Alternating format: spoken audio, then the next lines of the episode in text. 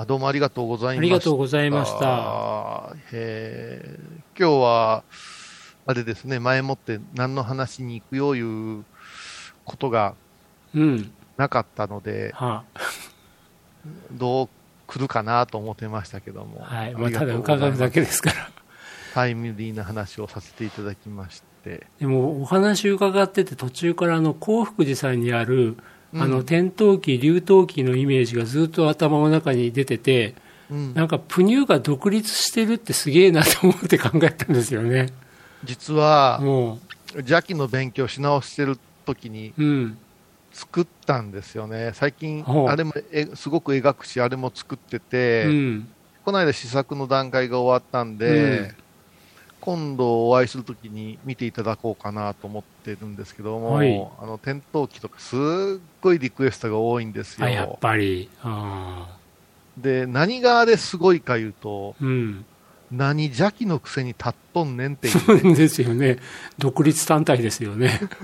あのんあの、鳥獣ギガじゃありませんけども、カエルが歩き出したようなショックがあるんですよ、あれ。うんうんずと踏まれた邪気をうん観察してて、うんいきなりあの、パーフェクトなプロモーションで体に竜まで巻いてさ、うん誇らしげにた垂れると、うんおいおいおいおいと思うんですよ。うん幸福寺って何なんって思い出すんですよ。なるほど。うん、だって、平安時代になってから、入ってから、ああいうファンキーさなくなるじゃないですか、どっちか言ったら。ううん。んうん。あもっと言えば、建物の梁の下にああいうものを刻んで、うん。建物支えてるんやぞ、みたいうな。ん。ああいうのってわりかし、なんか中国の匂いが残ってるからやってたんかなと思ったり、うん。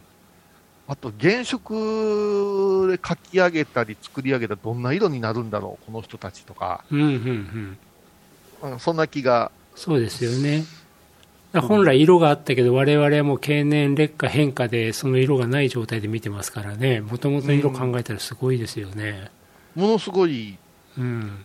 色でしょうね、赤かうん。青か、うん。一対やったら絶対同じ色じゃないかなとかね、そのうんいろいろこう想像をかきたてるというかう、ん。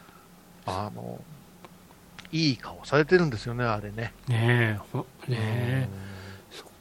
だから、ちょあのー頭に浮かば浮かんだっておっしゃるけども、あの私も言いそうになりましたよ。た だそうで、すか。混乱するなと思ってね、そのうん毘沙門様の話をやってるところで、天部言うただけでもなかなか皆さんついてこれないと思うので、うん、でも、まさにね、邪気って面白いなと思ってね、邪気ばっかり研究してる先生もいらっしゃったりして、うん。なかなか面白いですね。で今ね、あのまあ、幸福寺ってっておっしゃったけど、僕はなんかあの、あああいう、まあ、天陶器、流陶器みたいなうんものを生み出した時代精神という横軸で僕、ちょっと考えてたんですよね。横軸、その時代って、うん、ぷにゅって踏まれてたものを一つに独立させる力っていうか、うん何かそういう時代層があったんだろうな、な、なんなんだろうな、それなっていうのを、なんかうーって考え始めて、でも一方、さっきが幸福寺って言われた時には、やっぱ、春日大社さんとの関係とかね、なんとの七大寺とかって、なんかもう、一つ一点ぴょんと出ただけでもう、四方八方に考えなきゃいけないこといっぱいあるなって思って、頭がうんやうんやし始めました。あそう。だから私のもうにうにゅついでに言わせてもらうと、生物とうん生態運ですか、うん。製品というか、もはいのはい。をつなぐなんか間に出てきたあ神々っていうのがおるんかなと思うんですよね。例えば、お灯明ですよね。今で言うとランプ、うん。で、手で持って電池入れるから火がつくんやけれども、うん。電池のない時代に、うん。こういう器の中にこういうふうに油を入れて火を灯すと明かりが来るんだよっていうものがあるわけやけども、うん。それと人間のに隔たりがあって、うん。この間の闇の部分に鬼とかもののけとかを置いてう、ん。つなぎ合わせていくような、うん。こう、干干渉剤みたいなうん。キャラクターがどんどん生まれたのが、うんあの時代なんかなというようなものの見方をうん。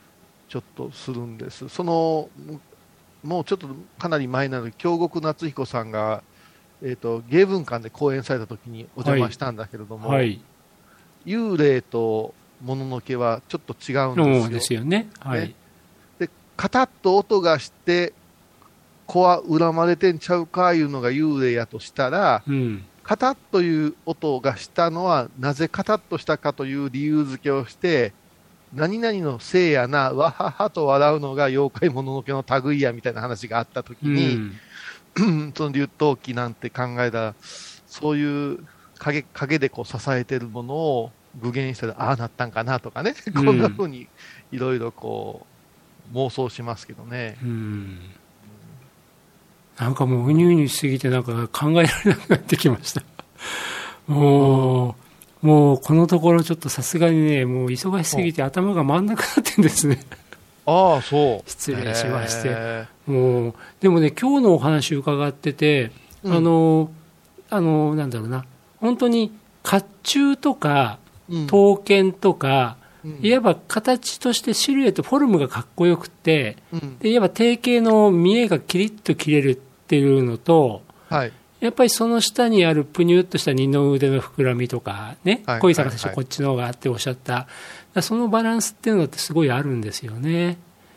ありますね。やっぱだから、あの、武道とかうん。格闘技ってそうですよね。防具に体を包んで戦うものもあれば、うん。本当にもうんうパンツ一丁で戦うものもあって、うんどっちの美学か言われて、うん。やっぱどっちが強いか言われても答えは出ないんうんうん。だよね。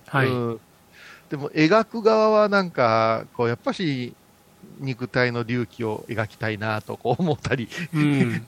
あのー服のシワ描きたいなと思ったりすうる。ん。うんでも、ああ、でも甲冑、鎧、身にまとうからこそっていうものもあるんやろうなっていうね。うん。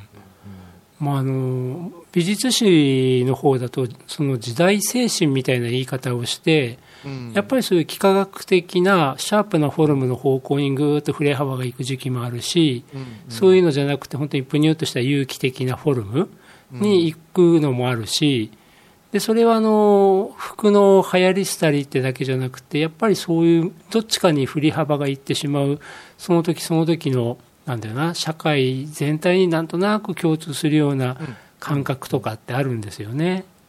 あのー人間が目指すところに2種類あるんじゃないかと私は思ってて、はい、丸い丸い肉体のままに、うん。まあ、悟るとか、はい。分かるとか解釈するっていう丸いものと、うん、人間が作り出したものを身にまとって最強、うんうんうん。堅堅固なものを示すっていうのは、うんもう前方後円墳の頃からそうなんやないかなと思うわけですよ。丸と四角が融合するような一瞬を作り上げたんだろうなと思うんだけども、うんマンダラの中に出てくるのも奇妙ですよね。うん。生物構造、そういう細胞を示してるんやみたいなマンダラの図があるのに、うん。カクカクしたものが入ってくるっていう、うん。うん。なんかこの違和感が、うん。でもこれがやっぱし、インドからの哲学が盛り込まれた面白さなんかなと、人間の世界っていうかね、うん。うん。そういう感じはすごく作ってて思います。うん。あの作っててですね。うんうん私はだいぶ拝んでてより作ってて分かって、分かってて拝むっていうことができるから楽しいかなと思う。ですね、うん、本当、今日のお話を伺ってて、もうその2つのなんか絡絡まれ、重なり合いというかな、それが本当、すごいよく私は分かりました。うん粘土でね、甲冑作るなんか全然面白くない。